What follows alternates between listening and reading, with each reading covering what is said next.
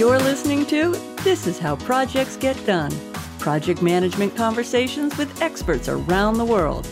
With your hosts, Jonathan Barbado and Chet Lang. Hello, I'm Jonathan Barbado. And I'm Chet Lang. Cyber threats cost the global economy an estimated $600 billion each year. In this episode, we'll be speaking with Eben Berry, a veteran cybersecurity specialist and project manager, about the cyber threats facing your organization's projects and what you can do about it. Eben, thank you for joining us. Glad to be here. So, this is uh, Project Management Development Day 2018, and you've come to us to speak about uh, cyber cybersecurity concerns and project management. Yeah, uh, today the title is Could Your Project Be Hacked?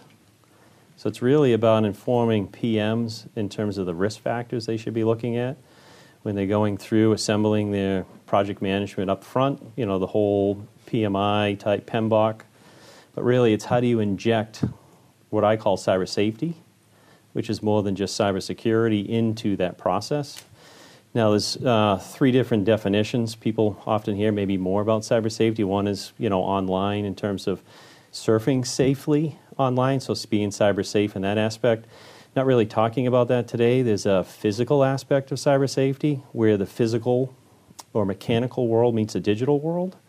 And from that aspect, once you connect those two, there's a cyber safety element. So a vehicle is one aspect of that, a medical device is another, even the transportation systems that we drive over.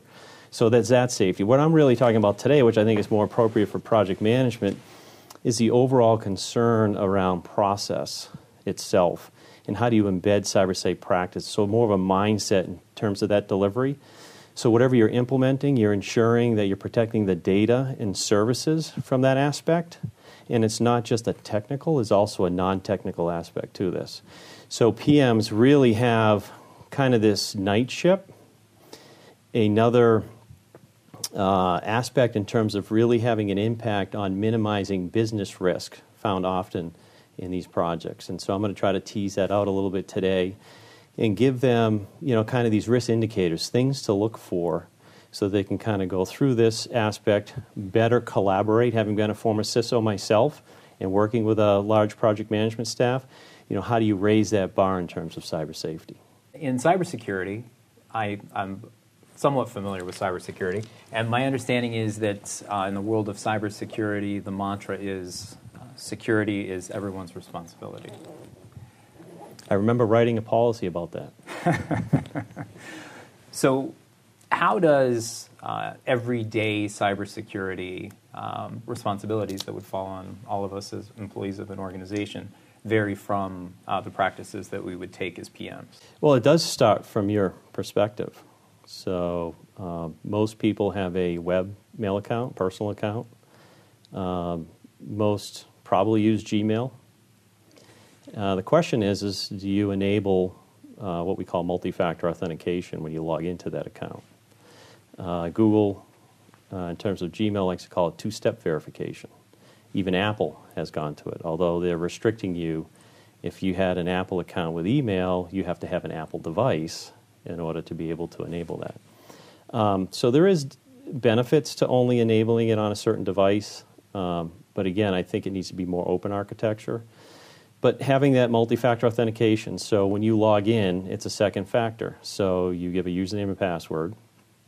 And oh, by the way, um, most usernames today, people know what they are. So why not change them to something different, right? So now don't give the adversary or bad actor 50% of the solution. Right. So you, you randomize your username as well. And so just these little types of things that makes it more difficult more costly for somebody to get access to your account. It's like driving down the neighborhood and you see the ADT sign out in front of a house. You know, you're going to go after a soft target. You're probably going to bypass unless that house is targeted for a specific reason. Well, then, if you're being targeted, one, you should know about that. Just like every day, if you're going down to a Starbucks, um, is the same person showing up when you go down there at the same time? Again, not trying to make people paranoid. This is to make people aware um, and taking certain steps from that aspect. But what that two factor authentication does, or the two-step verification in Gmail does. Most people don't do it. Use uh, do it. I actually say, "Hey, raise a hand." I do it. Um, that's good because what it does is it limits who can log in and from what device. So before it was just who can log in, right, to that. But now there's other security measures where only from authorized devices are you allowed to log in. So now you're narrowing what we call the attack surface. Okay. And this attack surface uh, is grand if you don't use two-step verification because anybody from anywhere in the world can use your username and password to get into Gmail. So where we run into trouble is maybe when project team members are utilizing their Gmail account and uh, let's say commingling project information with personal information. Somehow attachments, uh, files from a project end up as an email attachment in Gmail, Yeah. and that Gmail account isn't properly secured. Yeah, and, and coming back to what you're saying, it starts with everyone having responsibility. Well, if you know the impact of that, um, what do most people use with their emails? If they need to recover their password because they forgot it, what do they do? They use an email account. And so if you don't have a two step verification on that, On that email account. Somebody can compromise your account, and guess what? Get your passwords to everything else. Right. So again, it starts, you know, personal hygiene. It's like brushing your teeth every day. It's flossing, right? Good habits. Exactly. Don't forget the floss at night too. That's, I mean, if there's only one time you're going to floss, make sure you floss when it's important. You don't want the uh, the uh, food in your teeth overnight, right? Because that's where we go to the dentist, and what do they say? Flossing is if there's one thing you can do, and there's only one day to floss. Floss before you go to bed. And in this situation, is flossing logging out of your Gmail account before you go to bed? So um, there's some auto log out. I mean, you should actually log out. I think the other aspect of this, um, in terms of good hygiene, is setting up alerts. So having alerts to say when you logged in, any account changes that you may have had should also notify you and come back to you. And in some cases, when you're going to log in from other devices, you should ensure that those devices you authorize. And so there's a Google does this. Other web uh, email providers have to catch up. Uh, and again, I'm not necessarily promoting Google, but what I'm saying is, is they're taking steps where they can uh, authorize a specific device to even say you can log in from. So those are the kinds of steps I think. And so these are the things you've got to think about in terms of uh, following the data and following the access to that data. So th- there's an opportunity to protect yourself, and in doing so, you're in- ensuring the integrity of your organization's information as well. Correct. You made that connection. And when you start taking cyber safety serious as part of your everyday life, that mindset transitions into the real world in terms of profession. So another example of um, personal security hygiene, there's a trend going from passwords to passphrases. Can you tell us a little bit about that and why that's a, a trend? Well, I think uh, you know the, the whole because most breaches result in credential theft, and there's a number of reasons why that happens. I think technologically, there's things that we can do, but there's this aspect of um, lateral movement. So if somebody is able to gain access to your account on one system, and whatever permissions they have being you in terms of assuming your identity, they now can move to other systems within the network.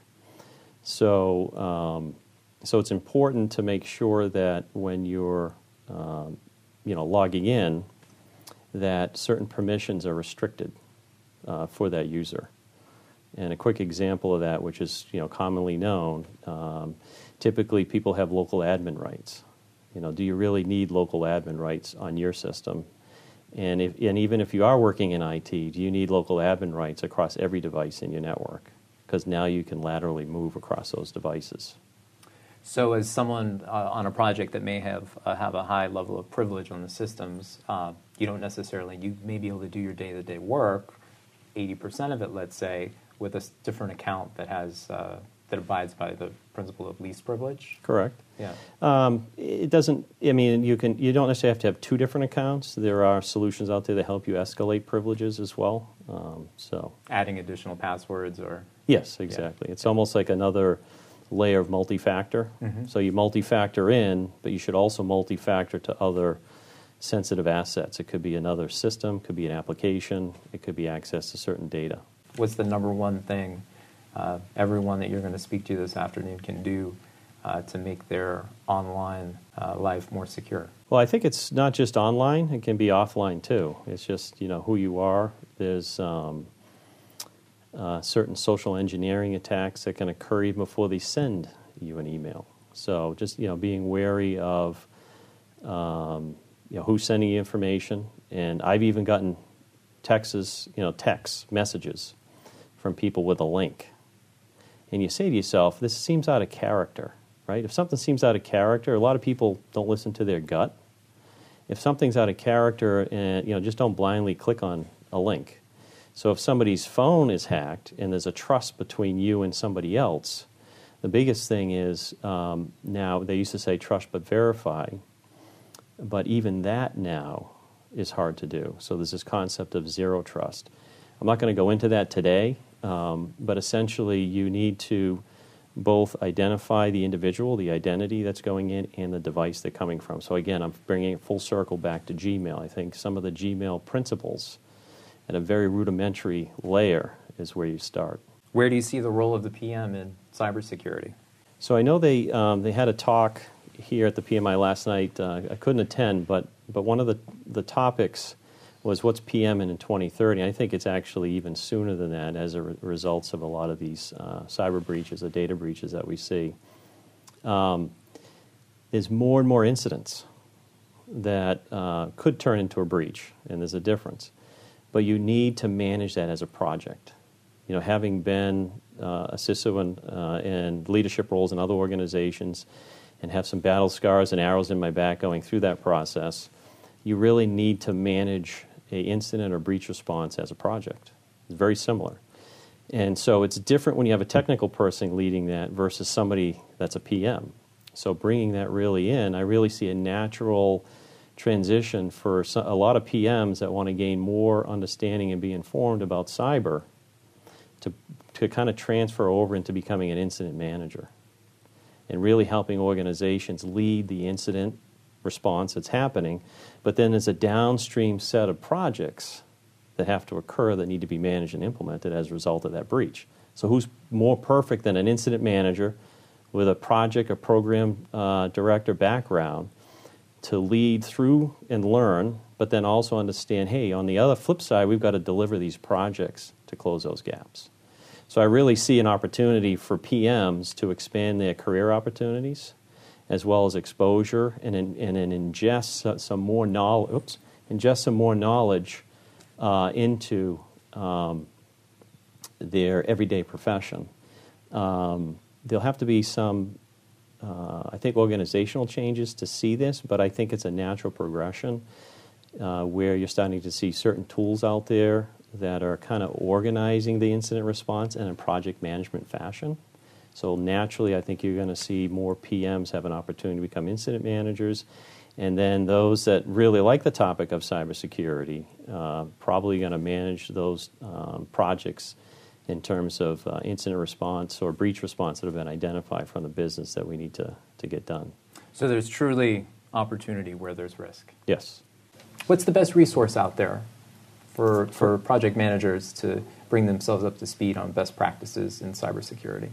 Well, it's it's interesting. You're starting to see some um, security organizations um, start to look at this problem. I think a lot more has to be done. You're either are you you're you're either over in the cybersecurity camp or you're in the project management camp, and so you have these different sets of resources to go to, and then as a PM, you're going to have to bring this together. And really, my talk today is to start bringing some of this these pieces together. Um, in terms of an area to start looking and understanding, um, there's a Center for Internet Security that talks about some cyber hygiene. And I think just going out to this website, uh, looking at what they have to offer, they model it after these top 20 critical controls uh, for cybersecurity. It's not necessarily woven into some of the project management lifecycle, um, but they do offer some content that you understand. You know, hey, what are the what are some of the hygiene elements that organizations struggle with today, just so they're aware of that knowledge and how do they bring that into their project.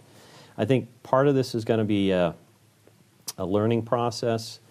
Uh, when I was at a organization before, um, I had PMs work for me directly, and what, so we had to basically work together to kind of go through and understand uh, what did they need to know, and what do we need to know to deliver better.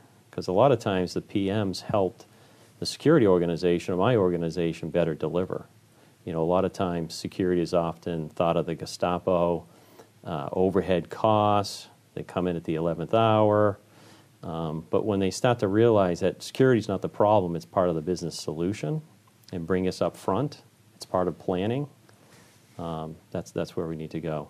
I think you're going to start seeing more as a result of this awareness and what we're talking about today, where you know the PM plays a uh, vital role in terms of visibility. They're uh, given a lot of responsibility in terms of delivering projects. These projects, by nature, are being released out into production. And so, up front, if you're able to address some of these uh, informed risk areas that I'll be talking about, it gives really the PM some tooling to understand, you know, where does my project have weakness or exposure in terms of risk.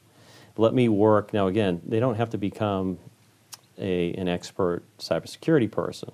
They have to become more informed to help them make their PM decisions. But they're working with internal chief information security officers, chief privacy officers, chief risk officers, chief compliance officers, um, you know, to really partner to make sure that they are injecting uh, kind of these cyber safe practices throughout the life cycle. And if you catch it early on versus later, not just in security, but in even functionality, the cost is going to be far less. You know, we've seen statistics years ago, I don't know what they are now, a 70 to 1 ratio in terms of cost of dealing with a security issue up front versus after it's been released into production. Well, that's a no brainer then. Where can we find you? Do you want to be found? That's the. um, Do you speak on a regular basis? Well, since joining uh, my new company, I, I, have not because of my focus. My prior history, I mean, you could just Google my name, and you know you'll find different things on me. But um, this here, PMI, I highly suggest um, this will be recorded. This session, could your project be hacked? Um, and what's what, what I like about this is back in 2012 or so, I wrote a uh, white paper uh, with a business associate at the time. You know, could your project be hacked, or some title to that effect. And I ended up speaking at the Project Summit in Vegas, I think it was 2012, on this very topic, speaking to PMs about how do you ingest or incorporate, you know, some of these practices. But um, but I, I, really think just watching this uh, this video, it's going to be recorded. This session, could your project be hacked? I think I've got some good information in there to help all project uh, managers uh, make a real impact as soon as they walk out of here today but also if they are thinking they want to head down the incident manager route, um, this is this is perfect information to start informing themselves in uh, and incorporating into their project management practices. Thank you. Thank you. That was Eben Berry, Principal Cybersecurity Engineer at the MITRE Corporation. You've been listening to This is How Projects Get Done project management conversations with experts around the world. Be sure to subscribe to hear more expert interviews, learn about the latest trends, and gain key insights into the world of project management.